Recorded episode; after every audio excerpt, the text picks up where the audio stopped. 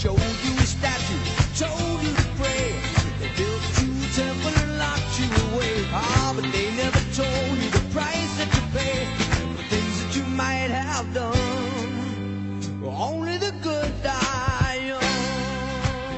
Hi, everyone. My name is Dr. Michael Wald, and you're listening to Ask the Blood Detective.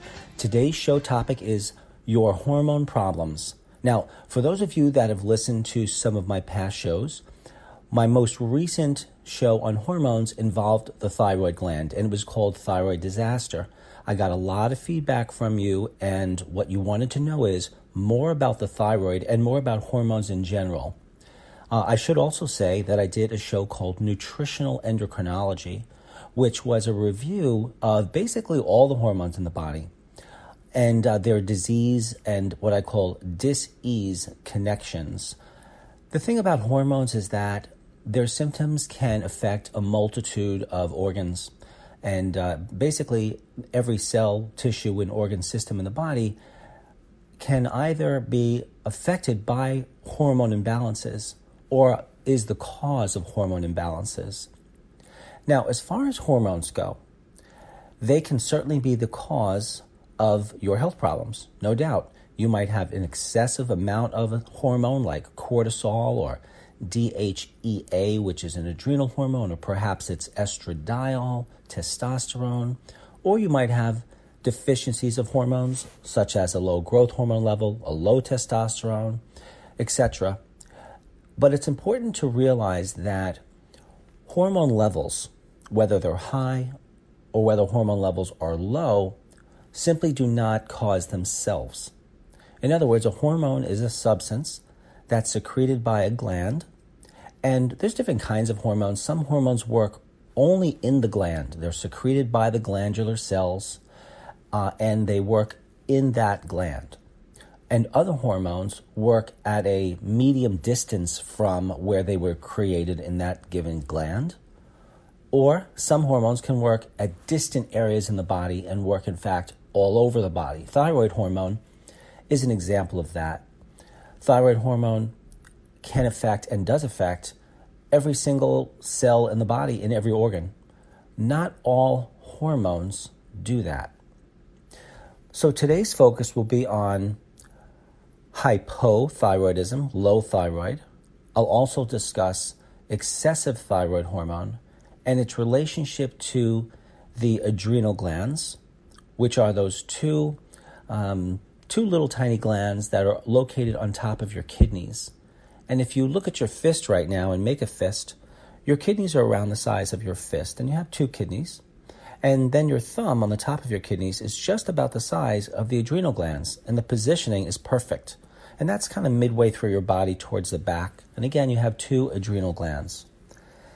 And what I want to propose today is that there's a limitation in certainly how many endocrinologists, the hormone doctors in medicine, manage hormone levels, and specifically the adrenals and the thyroid gland, because they sometimes forget that these glands do not exist in a vacuum. They do not exist separately from the rest of the body, and in fact, get both positive and negative feedback from other glands.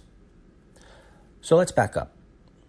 Positive feedback is a term used in endocrinology, as is negative feedback, to mean the following. Positive feedback means that one organ secretes uh, another messenger, it's usually a hormone, like the anterior pituitary gland, secreting thyroid releasing hormone, which stimulates the thyroid gland to release thyroid hormone. But actually, I misspoke slightly there.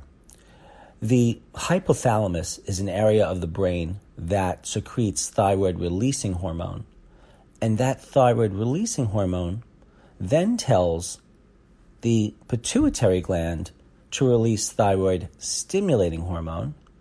And then thyroid stimulating hormone tells the thyroid to release thyroid hormone. That was an example of a three way positive feedback loop in the body. So think about it. If you have a thyroid problem, if you're told that your thyroid is low, that would involve your thyroid making thyroid hormone, and it would also have to involve the pituitary gland making thyroid stimulating hormone, and it would have to also involve the hypothalamus.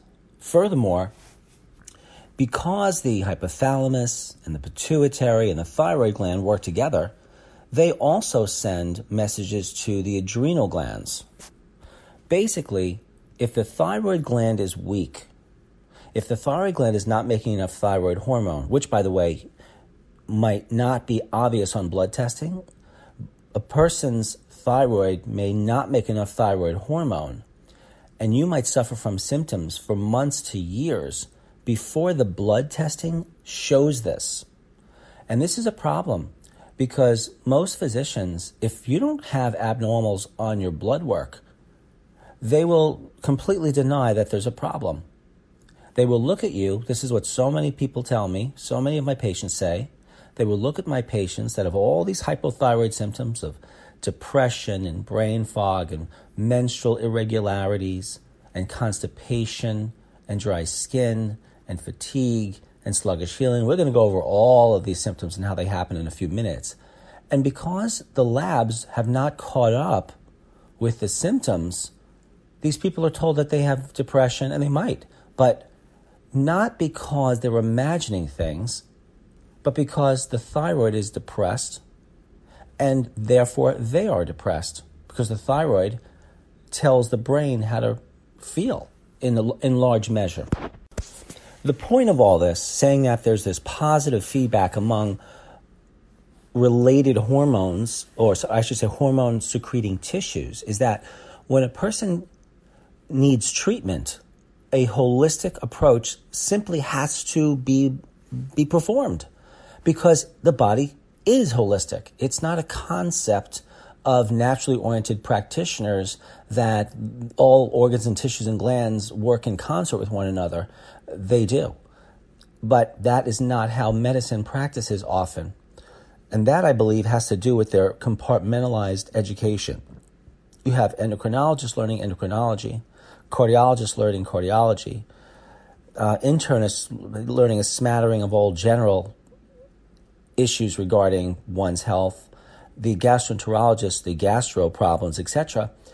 And they're not talking to one another often, and they certainly aren't relating the fact that, for example, a problem with endocrinology with hormones like low thyroid can cause a gastroenterology problem of constipation. The gastroenterologist will simply give you various drugs to try to push your, your bowels, but may not and often does not do hormone testing to see if there's a hormone relationship. So when I test, it's my holistic common sense or my blood detective common sense that that tells me I need to check as many uh, related organ systems as possible in each person, no matter what the health problem. So I want to be and I try to be as well rounded as possible because you miss stuff if you're not. So let me give you some common symptoms of low thyroid and low adrenals. Oh, I should say, first, I mentioned the positive feedback, which I gave you an example of how the hypothalamus tells the pituitary what to do, the pituitary tells the thyroid what to do, which tells the adrenal what to do. But then there's also negative feedback. So, for example, if someone's thyroid hormones or adrenal hormones are too high, other hormones will lower the amount of those hormones secreted by the thyroid and the adrenals causing a negative effect. So that's a negative feedback. So both positive and negative feedbacks are occurring all the time right now in you and I as we're speaking about this. So what are some of the common symptoms of low thyroid and low adrenals? They would be sensitivity to cold. And by the way, you don't have to have all of these symptoms, but you may, uh, and or you might have a bunch of them, and then others might just you might experience later on uh, as the problem becomes worse. I mention that because sometimes I'll say to a person, Do you have this, this, this, this, and this symptoms? And they'll say, No, just these two. but that's a lot. Uh, and they add up, and a person doesn't have to have all the symptoms at once. Again, disease and dysfunction happens over the course of time. But so many individuals that I see, when they look these things up in their own, if they don't fit the list of all of the possible symptoms that might occur at the tail end of you know the worst expression of a thyroid problem they they don't think they have it. So cold sensitivity. If you're slow metabolic rate you're going to feel cold. Your hands and feet may always be cold. I hear that a lot. Uh, in the morning when you wake up your face might be puffy and your eyelids swollen because hypothyroid tends to cause issues with um, fluid movement in the body and it causes fluid retention. You might put weight on very easily. And you can do all the detoxes you want and even exercise all you want. But if you have a low thyroid issue and a stressed adrenal gland, then it's going to be uh, virtually impossible for you to lose weight. And if you can lose weight, to keep it off. Dry skin super common symptom of hypothyroidism. The skin loses its uh, turgor, it, it, loses its fluid, uh, it starts to break down. Uh, it, it, it may also be dry because of fatty acid deficiency, which is very common in hypothyroidism, along with vitamin D and vitamin A issues, which are all important for the skin. And we'll want to throw zinc in there as well. So, then, in other words, the problem of low thyroid, low adrenals may cause nutritional deficiencies like those I just mentioned and many others. Also, protein deficiency is common in hypothyroidism.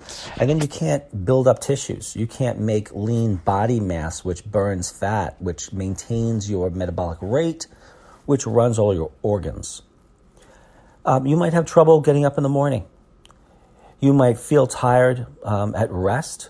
Um, even though you've had what seems like enough sleep. I mentioned earlier constipation, very common in hypothyroidism. And the constipation that I, that's associated with a low thyroid is also usually associated with weak adrenal glands that have been stressed out from years of uh, failure of the thyroid glands. And the adrenal glands, by the way, they store most of the vitamin C in your body. So I use a vitamin C flush test to increase the amount of vitamin C that is stored in the adrenal glands and then in the rest of the body, which as a side effect causes uh, loose stool by contracting and exercising the bowel wall, which is exactly what a hypothyroid bowel needs. So you take something you need, like vitamin C, which causes um, it to go into the adrenal glands, which that then tells the thyroid gland, hey, I'm feeling better. You should improve your function too. And then they say, I'm going to do that. And then they get rid of all the constipated materials in the bowel. Depression. It has been long known that depression can be caused by both low thyroid, which is hypothyroid, and low adrenal function. The joints, your joints might be stiff in, in the morning or throughout the course of the day. And uh, a patient said to me yesterday how he just feels that he's in slow motion all the time. Now, here's some additional symptoms of low adrenals and low thyroid that you may not know about. Now, I did mention fluid retention, like in the face or in the, in the hands, for example, and that's called edema. And that's due to a loss of albumin, which is a very important protein in the body that helps maintain fluid balance. And also there's sodium retention. When the body holds on to sodium, think of sodium like salt, because that's part of the salt molecule, which is NaCl. If you hold on to sodium, you'll hold on to fluid. You might also have a hoarse sounding voice due to fluid retention. There's usually in low thyroid and low adrenal a vitamin A deficiency. And that reduces the ability of the body to sweat properly, which is a glandular problem. And that, everyone, that causes dry and scaly skin. Now, with either weak adrenals or weak thyroid, we're going to lose energy. And also, the body's going to become uh, it's going to have more and more difficulty producing heat. So that will cause you to be sensitive to cold it will actually reduce your appetite. And it'll also cause your body not to make as many red blood cells that it needs. That's called deficient erythropoiesis. Fancy term for cannot make new red blood cells well because that is controlled by thyroid hormones in part. And uh, the thyroid, of course, speaks to the adrenal glands. A person's uh, cholesterol, your cholesterol might go up from hypothyroidism. If hypothyroidism is low metabolism, then your body's metabolism of fats will be impaired, and the cholesterol goes up, along with the um, a type of lipid fats called VLDL, a not so good cholesterol. And of course, that will all cause, all cause atherosclerosis. So there's a much, much higher rate of advanced atherosclerosis, hardening of the arteries and plaquing in hypothyroidism and low adrenals. And because, everyone, because the thyroid gland stimulates heart contraction, and so do the adrenals, and if those organs, or I should say glands, are deficient, then your heart will not contract as well. It will not beat as well. It'll tend to beat on the slow end of normal. And that's called cardiac, reduced cardiac contractility. And that causes a slower heart rate. Now, why, do, why am I giving you this much detail? First of all, I just went to dinner a couple of weeks ago with a gentleman who um, clearly has hypothyroidism. I could just see it on him. And we were at dinner, and I happened to have this fancy gadget with me.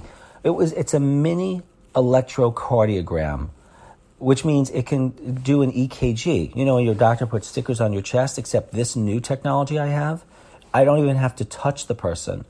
I put a special um, receptor right on the table, which is about four inches long by two inches. And the person just put their two fingers on one end of it and another two fingers on the other. And I did his EKG, kind of like a joke. And he had, he was about 50, 50, about 50 years old. And his heart rate was uh, bradycardic, which means it was slow. It was slow and steady. And if, now I'm, an, uh, I'm a marathon runner, I have bradycardia, slow, steady heartbeat. But this person is not a marathon runner. And he's also about 25 pounds overweight. Um, and he just looks sick. His bradycardia represents, probably represents, low thyroid. But his doctor might have told him, oh, your heart looks great, it's bradycardic. But it's not great in the context of the fact that this man does not do any aerobic activity that would normally slow his heart rate down. So I let him know that I think he has uh, hypothyroidism. And he got it checked out, and of course he did. Here's something else you need to know about low thyroid and low adrenals. When you, those glands are fatigued, folks, so will be your liver's ability to produce proteins, immune proteins, proteins that are needed to manage medications that you might be taking, and supplements, nutritional supplements. So if your liver is not making these important proteins, then your elimination of drugs and your elimination of nutrients will go down, meaning your body might retain more drugs and retain higher levels of nutritional supplements, which you would think on the surface might be a good thing, at least for the supplements, but it's not. You, you want your liver to be working properly so it releases and excretes the proper proteins which balance out your hormone and your blood levels and your nutrient levels once you've taken nutrients and once you've taken medications. Lots of people with cancer um, or people on high doses of medications, that will cause some toxicity of the liver. The liver will fatigue. The liver will not make these proteins. That means the body needs those proteins to, to latch on, to bind to these chemotherapy agents and to drugs so that when you're body's done using them, they exit the body. Without the proteins, they hang around. So you have a cancer patient who has all these chemotherapy drugs floating around in their bloodstream, and then they get their next treatment of chemotherapy, but the prior drugs did not get cleared out of their bodies. And then essentially they're getting overdosed with the next dose. You following? And then they either die of the reaction, or they're extremely sick, or they can't tolerate the chemo. I hear that all the time. I can't tolerate the chemo. What am I going to do? So we improve liver function by improving thyroid and adrenal function, and of course, liver function. So the liver can make its proteins, which it couldn't because it was too fatigued from a fatigued adrenal gland from your illness, and therefore also a, f- a fatigued thyroid gland. In other words, folks, when you are unwell, when you have any chronic health problem, that is a strain on your adrenals and your thyroid, and they usually will weaken. And then all these different problems can happen.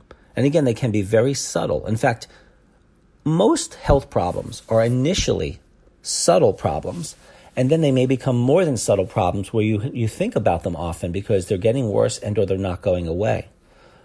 Most health problems of the adrenal glands and the thyroid glands, most of the time, they don't just like happen overnight. And the what also happens when we have a weak thyroid and a weak adrenal is that the liver will not be able to help manage blood sugar well. That's right. The, the liver also manages blood sugar and it balances out two, uh, two different processes that make blood sugar and also um, consume blood sugar. So if you're making blood sugar and consuming blood sugar, you need the, the, the liver to be able to manage those and balance those out. And the liver cannot with weak adrenals and weak thyroid. So you become hypoglycemic, low blood sugar. Isn't that amazing? People will come to me and they'll say, Dr. Wald, I have hypoglycemia. And they'll rattle off the hypoglycemic symptoms. And I say, yeah, that certainly sounds like that. And then they'll say, so I should watch my sugar intake, right? And I say, yes. But folks, we just described how hypoglycemia can be from adrenal and thyroid problems. And if you eat a low glycemic diet and you're eating regular small meals throughout the day, or if you're the, of the belief that, you know, regular intervals of eating something every two hours is actually a strain on your insulin, there's a whole new concept now about that, and you want to eat less often. But let's just say, for argument's sake, here that all of that would be effective for, um, on, on some level, managing blood sugar. If you don't include the nutrition that the adrenals and the thyroid needs, all the things I just mentioned will not work or they'll have limited effects. And, you know, in children that have unrecognized low thyroid or low adrenal, what happens is they don't grow as well. They, they, their bones simply don't grow because the, the hormones that are produced to stimulate uh, bone growth don't happen. So people uh, who adults that are usually short may have had low thyroid um, as uh, children. And I mentioned the intestinal tract. When the thyroid and the adrenal, and again, we're talking about how, at least when I approach a person that has some of these symptoms, I don't just give them nutrition for the thyroid. I give them nutrition for the adrenals, and I give them nutrition for the brain because the brain and brainstem is where the hippocampus is, a hypothalamus is actually, which is a gland that makes hormones that tell the adrenals and thyroid and a lot of other organs what to do. And the pituitary gland is also in the brainstem. So we can't just ever and should not ever focus only in the gland, which seems to be the most obvious problem. If you have every classic symptom of low adrenals, or every classic symptom of low thyroid that a textbook will tell you, what the textbook may not really tell you is how those organs do nothing without talking to one another, and those organs do nothing without talking to the hypothalamus. And I can go on with the relationships, but um, here's here's one. The so when the adrenals are weak and the thyroid gland are weak, we usually have intestinal sluggishness where the bowels, uh, normal peristaltic motions, how it contracts, simply does not, they don't work very well. So we have the intestinal tract slow, so the person complains of constipation. Now think about this. If you put your hand on your stomach, there's your small intestine. See, that sounds like a mis, uh, misprint, right? I said, put your hand on your stomach and you'll feel your intestine. I meant to say, put your hand in the middle of your belly. That's your small intestine.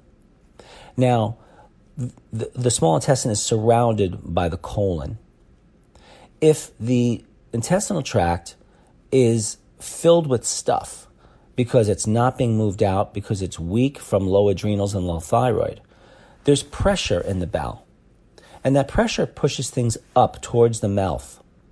And that's why so many people with constipation or so, so many people with hypothyroid or hypoadrenal have GERD. They have gastroesophageal reflux disease or esophageal reflux, which is when the stomach acid from the stomach is pushed up through the esophagus because of the pressure in the intestinal tract pushing it up, popping open the valve between the lower end of the esophagus and the stomach where they meet. It's called the gastroesophageal valve. Gastroenterologists, by the way, everyone, they almost never focus on that valve. In fact, I've never heard that in all my 28 years.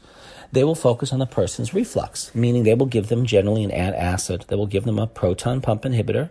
Sometimes they'll give them an H2 blocker, which is similar. Uh, and uh, they'll shut down the uh, stomach acid entirely, which will help the patient most of the time. But the problem is, even in the best scenario, when you give a person antacids, and I'm not saying there's never a time you should, but there's almost never a time you should. I think that the, the problem needs to be fixed. But yes, the person needs relief, and maybe during that time there might have to be some use of medication. All I'm trying to say is that we have to think of each situation as it is. It's an individual situation, and no two people should be treated alike. It depends on their needs and, and what they want to do. If I have a patient that says to me, There is no way I'm taking PPI drugs, I'm not taking antacid drugs, Dr. Wald, I say, Okay, I respect that. So here's what you're going to do. And then I let them know. So, besides giving them um, deglycerinated licorice in a chewable form, which will very effectively help build up the mucociliary layer in the esophagus, helping, it, helping to protect it from the erosive effects of stomach acid coming up through the esophagus. I might also give them liquid zinc to help restore and repair the lining of the esophagus. And there are several other things I could use, but the, but the point is, those things, as useful as they are, they, they leave out treatment of the thyroid and the adrenals. So I would need to talk about that nutrition. And we are going to talk about that, folks, in, in a few minutes. The other thing, too, is think about this. You know, we always talk about the liver being like the major organ of detox, but the, the kidneys are a major source of detoxification, no, no less important than the, than the liver. I might even say more important from the perspective that, you know, if you can lose, you can lose two thirds of your liver, maybe even more, and you can still live. But, you know, you lose two thirds of your kidneys, um, each of your kidneys, you're not living. That, that's not happening. You're on dialysis. But if you have low thyroid function and low adrenal function, that low functioning, everyone, is going to cause low blood flow in the body, low blood flow to the kidneys, which means that the kidneys will not filter properly. That's called glomerular filtration. Because if you have low blood flow to the kidneys, the low blood flow means low pressure of the blood. And then if the pressure is not there to filter the blood through the kidney cells, then there is low filtration. And that causes salt and water retention in the body. And there's your fluid overload, which can cause your heart to have palpitations and problems and be a strain on the heart and increase cardiovascular risk. So here is the holistic, you know, integrated way in which the body uh, simply works. And then let's talk about the brain. The thing about the brain is when one has low thyroid function or low adrenal function, there is almost always impaired what they call in endocrinology or, or neurology, there's impaired cerebral development. That means that if there is a woman who is pregnant who has low thyroid or low adrenals, particularly low thyroid, and they have a baby, and that baby is not exposed to the proper delivery of thyroid and adrenal hormones, the brain will simply not develop normally. This is a big, um, I think this is a huge problem, a hugely underrecognized problem as a cause of a lot of the special needs we're seeing right now. You know, it is much more reasonable to assume that a lot of special needs problems are from either outright low thyroid or low adrenal issues, or everyone, when I say outright, I mean like super obvious to everyone, or special needs problems can be caused by what they call subclinical problems with the thyroid and the adrenals. All that means is that subclinical means it's not super obvious. It doesn't meet the criteria of disease in medicine. It's, it's something before that. But common sense should tell you that if something is su- super bad, right? Think of something super bad uh, as, as being on your ceiling. It's like so bad. It's high up. It's like obvious. And then something subclinical, not as bad or not as high, would be something under that, right? But why wouldn't that be just as much of a problem?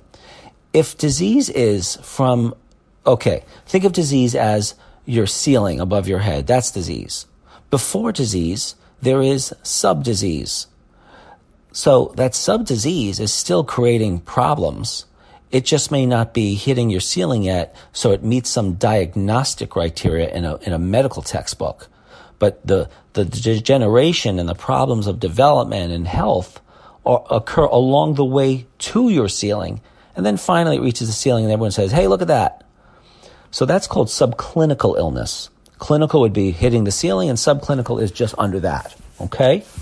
I explain this in this detail because you people are smarter than, than people not listening to shows like this on stations like this. This show is committed to teaching you what you need to know to make sure you are as healthy as possible. And you simply cannot rely on the, um, on the, your physicians because they're there to do what it is they do and the way that you've experienced that. But the smarter a healthcare consumer you are, the better you are at being your own personalized or personal blood detective, the much better your healthcare will be the most, and I'll be honest with you, everyone, the people that I see that are the most um, um, invasive, in other words, the most, uh, I don't want to say troublesome, but they're in my face a lot. They're texting me, they're calling me, they're emailing me. I love it. It makes me so much better, and I get to treat them better. They're giving me feedback. Sometimes I'll say, listen, it's better if you put this in writing. So, you know, put it in the email. Or this is a lot for us to talk about now. So I want you to write this all out and bring it to our next conversation. My point is, and this was true when I was doing my medical rotations too. I remember walking around in a hospital in New Jersey with the chief of, um, of medicine in gastroenterology, and he was wonderful. And uh, we're walking up and down the stairs to the different patients, and his phone, his um, pager keeps going off, and I'm like, I mean, doesn't that get you an- annoyed? I said to him, and he said, no. I said, the truth is that these people that bother me the most, they're the ones that are getting more of my attention. So just a little insight there. Um, that, that is why I see one person at a time, why everyone gets my personal number, because, you know, I'm not doing this for, you know, fun and games. This is, this is health we're talking about. So let's get back to the brain. If we have impaired thyroid gland in a woman who's pregnant, that person could get any number of special needs conditions and develop a condition of outright hypothyroidism called cretinism. And it's a terrible disease. And, you know, these days we say, well, maybe vaccinations, you know, inoculations or, or cause of special needs like measles vaccines and autism, for example, um, and, you know, and alike. And GMOs might be a cause. Maybe it's gluten. Of course, uh, I, I acknowledge and believe that those factors can be and probably are factors in some special needs uh, children. But I uh, am of the belief that as important as those are, and I never neglect them, never, I think it's more subclinical hidden thyroid and adrenal disease that's not obvious and doesn't read on blood testing that is much more likely the cause.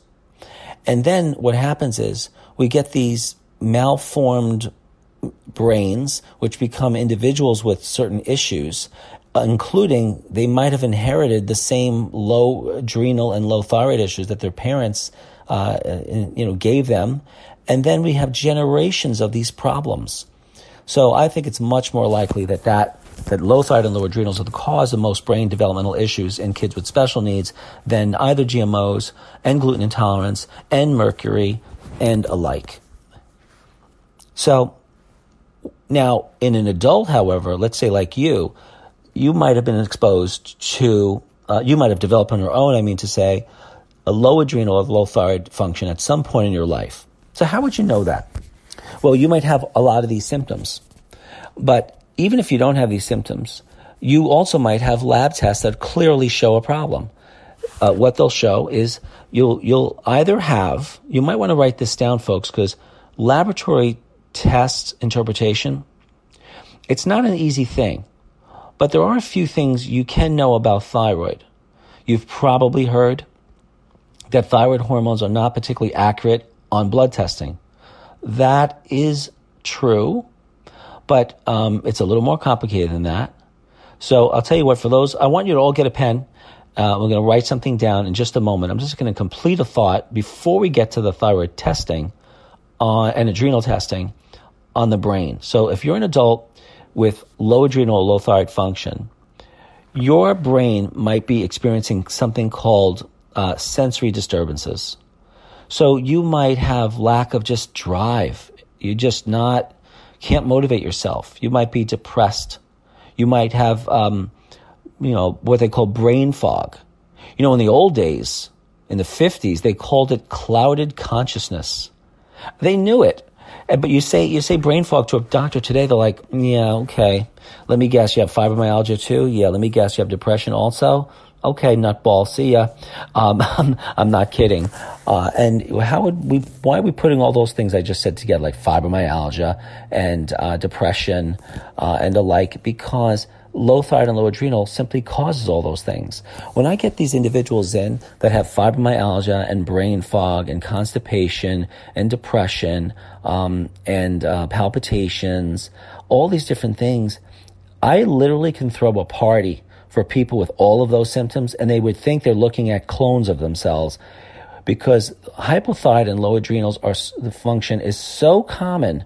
And these individuals, when they see me, uh, they think that they have some rare disease that I've never heard of, but it's all too common.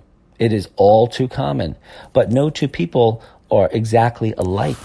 That's the thing. So everyone needs to have a, a careful look at their chemistry and a careful look at their lifestyle, a careful look at their genetics, and they need to fill out a good number of questionnaires from me, which looks at all the different organs in the body because that will tell us uh, the whole picture. The whole picture.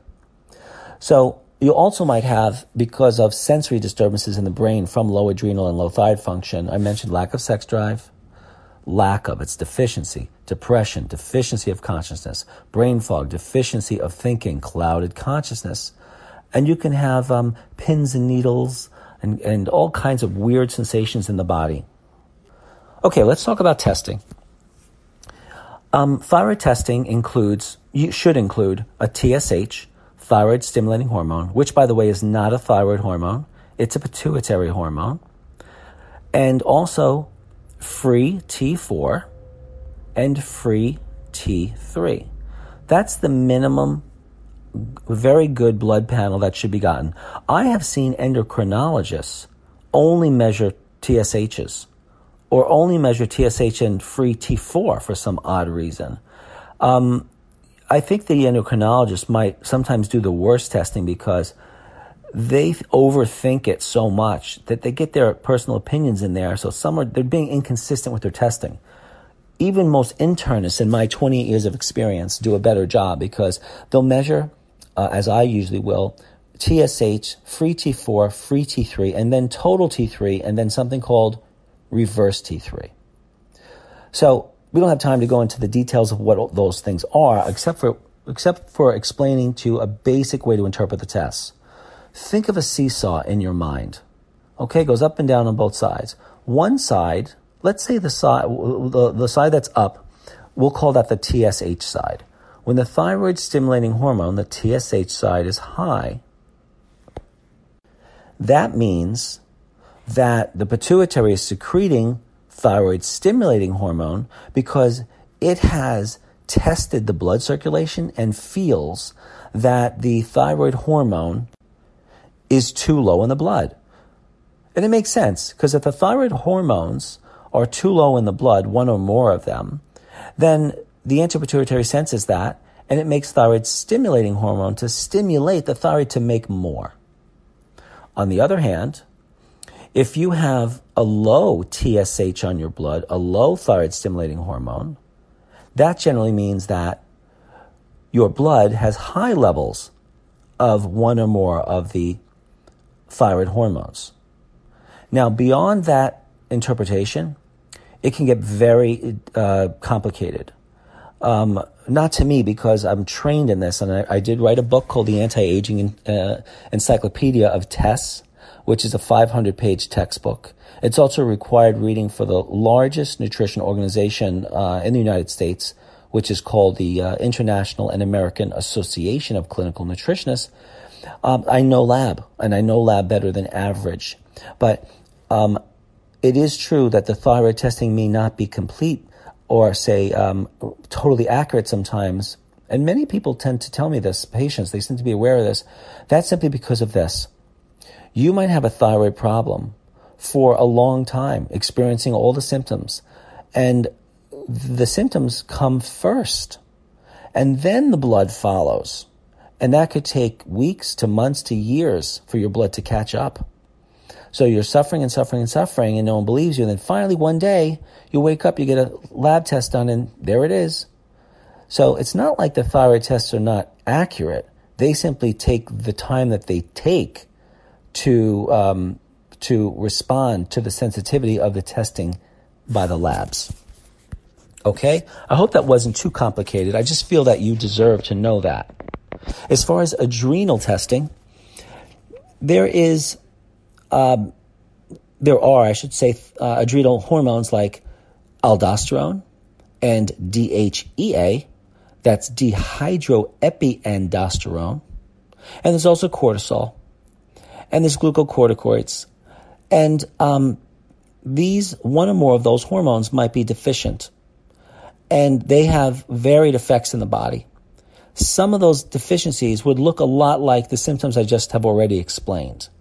But we would be speaking for, for months, if not years, to actually go over all the subtleties of the, the adrenal hormones relative to the thyroid. But when you think of low adrenals, it's good to think of it like you have low thyroid because they're very similar. But they're all also commonly do come together. But it is possible, folks, for you to have adrenal and thyroid hypofunctioning symptoms, but your blood work never shows anything wrong. How can you have symptoms of low thyroid or low adrenal and have normal adrenal and thyroid hormones? Makes no sense, right? But it does. There are things in your cells or on your cells called receptors. A receptor is like a, a, a lock in your house where you put a key in it. So the receptor is the lock that is receptive to the key. The key is the hormones. Now, if you have a problem with protein uh, and you have a problem with oxidative stress and antioxidants, and you have a problem with fatty acids, or you have an immune dysfunction, or some other problem that, that will affect the lock. The lock, it's like hitting a lock with a hammer. You have all these deficiencies of nutrition. It's like you're banging the lock with a hammer. And you, and then there's a time where you cannot, the key will not slip in the lock. The hormone, which is the key, will not slip in the hormone receptor. So, what does that mean? That means you have th- thyroid or adrenal hormone receptivity problems. It's just like when someone says they have insulin resistance. The body makes plenty of insulin, but the body is resistant to the insulin. So, the insulin does not fit in the receptor, and therefore the blood sugar goes up, and someone gets hyperglycemia. So your doctor might say, well, listen, your, your thyroid, your adrenal hormone levels are fine. Your insulin levels are fine. But if that doctor doesn't evaluate you or consider either insulin receptor, insulin, um, insulin receptor resistance or insensitivity or thyroid or adrenal insensitivity, they just look at the, the, the blood levels and say, well, they look fine. But again, unless those hormones get in past the receptor into the cell, then it, it looks fine, but you you might as well have low amounts of those hormones because you do have low amount of receptivity, which not which does not stimulate the cell. So if you have low thyroid, I'm sorry, if you have normal thyroid in your blood, you have normal thyroid in your blood, but the but the receptor's not working, then your brain you're gonna have brain fog, you're gonna have liver issues, you're gonna have heart issues, all of that stuff. Even though you have enough of the hormone around, it's just not getting in. I hope I didn't confuse that, but that's basically it. Now, to make matters worse, if you have re- receptor problems of any hormone that you can think of, your blood levels may be normal, but guess what the body tends to do when receptor problems happen? When, when receptor resistance happens or insensitivity, we'll call it receptor insensitivity. It's insensitive to the hormone being present. The body may make more of that hormone or hormones. So the body makes more of it and it might push past the receptor a little bit. You might feel a little better, but eventually it doesn't work. So now you have higher blood norm, uh, levels of these hormones and receptor resistance. And the doctor looks at there and says, well, yeah, you, you seem to have all the symptoms of low hormones, but your blood levels are actually high. So, you know, you clearly have a head problem. That's what they're told. But remember, the level in the blood can be high, but if it doesn't get in your cells, you're suffering from low. And then eventually, after your body's trying, trying, trying to increase the levels to push through those insensitive receptors over years, months, or what have you, finally you get exhaustion where your hormone levels just quit and they come back to normal and they eventually may get to low. And that could be 20 years later. So I did a brief interview on Fox News about testosterone, and they asked me a question. They said, Well, how do you test it? Is there a blood test? And I said, Well, there, there is a blood test for, for testosterone, but how you know that someone has low testosterone is you actually rely on symptoms mostly. Because the blood tests are not accurate. They could show normal levels uh, when the person is resistant to hormones, it could show a high level when the person is resistant to hormones and is suffering from symptoms of low. I think you get the picture. And then there was an endocrinologist on right after me that uh, spoke about estrogen, and they asked him the same question, and he said the same thing. Uh, you go by symptoms. That's why I don't usually do these tests because they're not accurate. There are some exceptions, however. Before I describe some some specific nutrition for the the thyroid gland, and again, when I describe it for the thyroid gland, it's also helping the adrenal gland. And if it's helping the thyroid and adrenal gland, it's giving feedback to the anterior pituitary gland and the hypothalamus. I want to just uh, welcome those of you who might have just joined us. My name is Dr. Michael Wald. You're listening to Ask the Blood Detective. This is a show on your thyroid gland. And I really would like to remind you all to RSVP for my grand opening event of my new office in Katonah, New York, which is in Westchester County. It's located an hour north of New York City by um, the um, Metro North at uh, Grand Central Station. And, or it's about a 55 minute drive. It's on October 26th from 3.30 to 6.30 p.m. You can come and go as you'd like but you really must RSVP. We've got a lot of people showing up. You'll see all the cool technologies. You'll speak with like minded people. We're going to have great food. You're going to get a gift bag, and I'll get to meet you. So, uh, I thank you so much for the great show ideas. To meet you in person and shake your hand would just be wonderful. So, how you RSVP is you go to my website at uh, intmedny.com that's I, N as in Nancy, T as in Tom, M-E-D like medical, N-Y like New York dot com. Or you can go to blooddetective.com and you'll see the announcement page right there and an RSVP. You can also email me at info at blooddetective.com. Okay? So back to the show. So when it comes to the thyroid and, and nutritional supplementation, um, it may change whether or not you're on thyroid hormone or not. So there's Synthroid, which is a very popular uh, hormone. It's also known as uh, levothyroxine. It's only T4. Now, folks, there's two thyroid hormones, essentially T4 and T3. T4, T is for tyrosine, it's an amino acid, and 4 is the number of iodines attached to the T. And then T3 is three iodines attached to the T.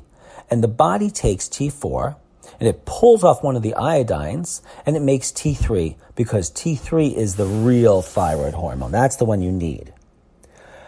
Um, if you email me, by the way, and ask me for my thyroid stimulation hormone graph, you'll see uh, that I put together this pictograph which shows the exact nutrition needed for every step of the way from the pituitary making TSH and then what nutrients allow TSH to tell the, the thyroid to make T4 and then the nutrients that uh, convert T4 to T3 and all of that. It's, it's too complicated to describe over the, the radio uh, how that works, but uh, I will describe the supplements in just a moment.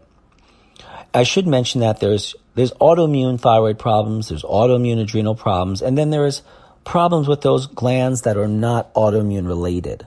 And of course, if something's autoimmune related, that has that changes things.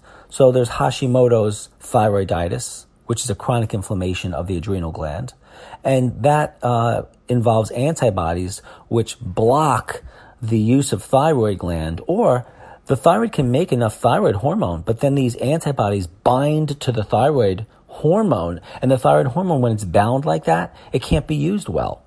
And then the endocrinologist, the internist, measures the thyroid hormone. They're like, well, it looks good to me, but they're not measuring the antibodies. They don't even think of it being bound, or they know you have Hashimoto's, and for some reason they don't understand the blocking and binding effect of an antibody. So you're looking at a blood test and it shows normal blood of hormones, but it, you have these antibodies that get in the way. Nutrition might be effective for removing a lot of these antibodies. So, nutrition for the thyroid. Sometimes a person needs iodine when they have a low thyroid. Sometimes they don't.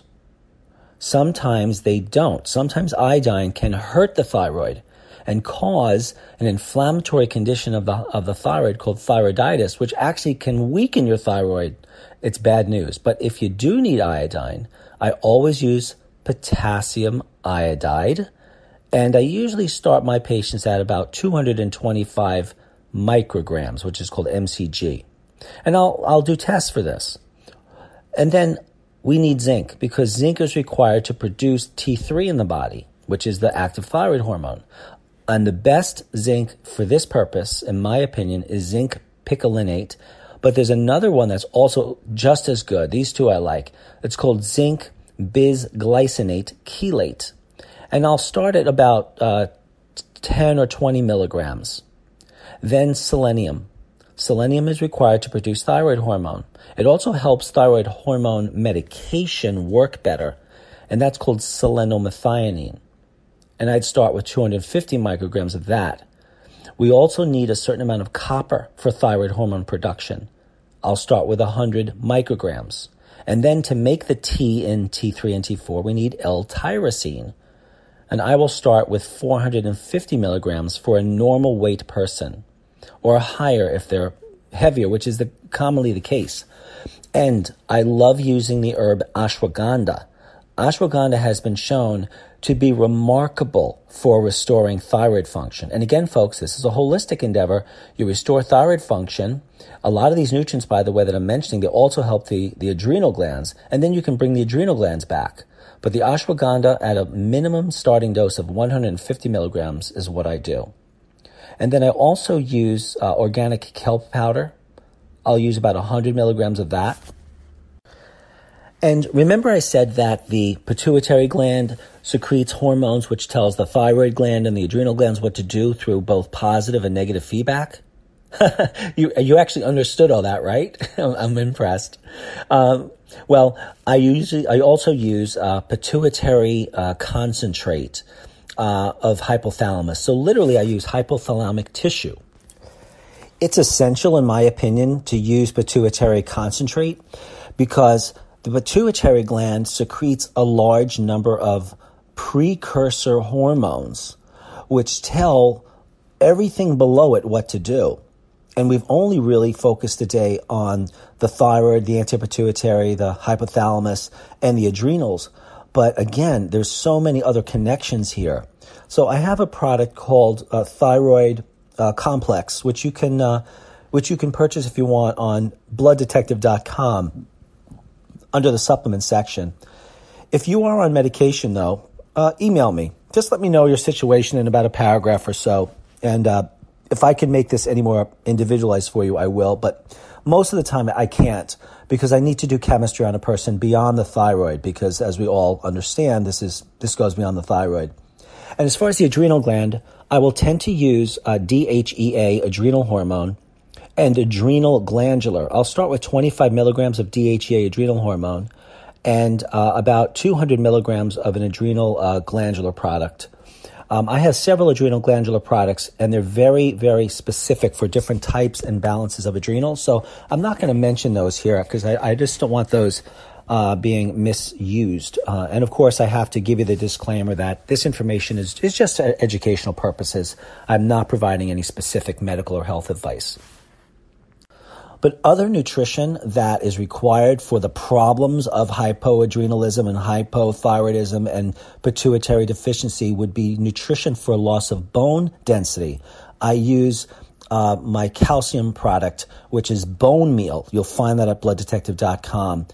I use my uh, vitamin E, which is essential to convert T4 to T3. I use 400 IUs to start for vitamin E. I'll use a whey protein because there's protein deficiency in low adrenal and low thyroid function. And protein is thermogenic and it increases lean body mass and it helps to rebuild these weak or these weak uh, gland systems, these glandular systems. I'll also give a multivitamin with all activated nutrients because if you have a weak thyroid and adrenal, you're not going to activate and turn on your nutrients as well. So I'll give my multivitamin mineral complex for that purpose.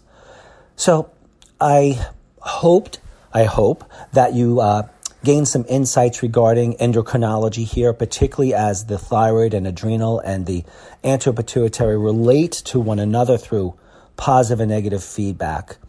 Um, when you go to a practitioner to evaluate these glands, I would also ask that they do a blood pH, not urine and saliva. These those tests are not reliable for hormones, by the way. They're just not.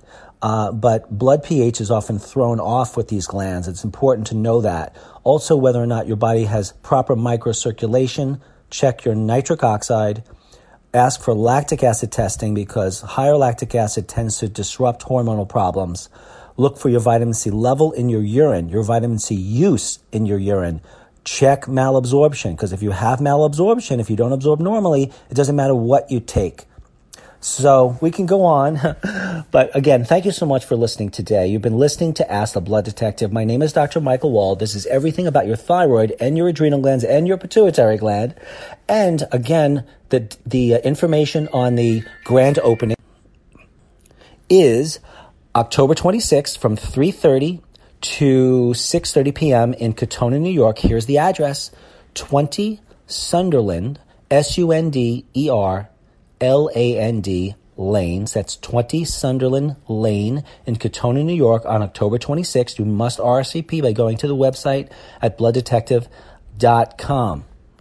When you do show up, by the way, just park on either side of the street. You'll see balloons on the mailbox. Just walk up the driveway and I'll be right there waiting for you. Thank you so much, everyone. See you next time.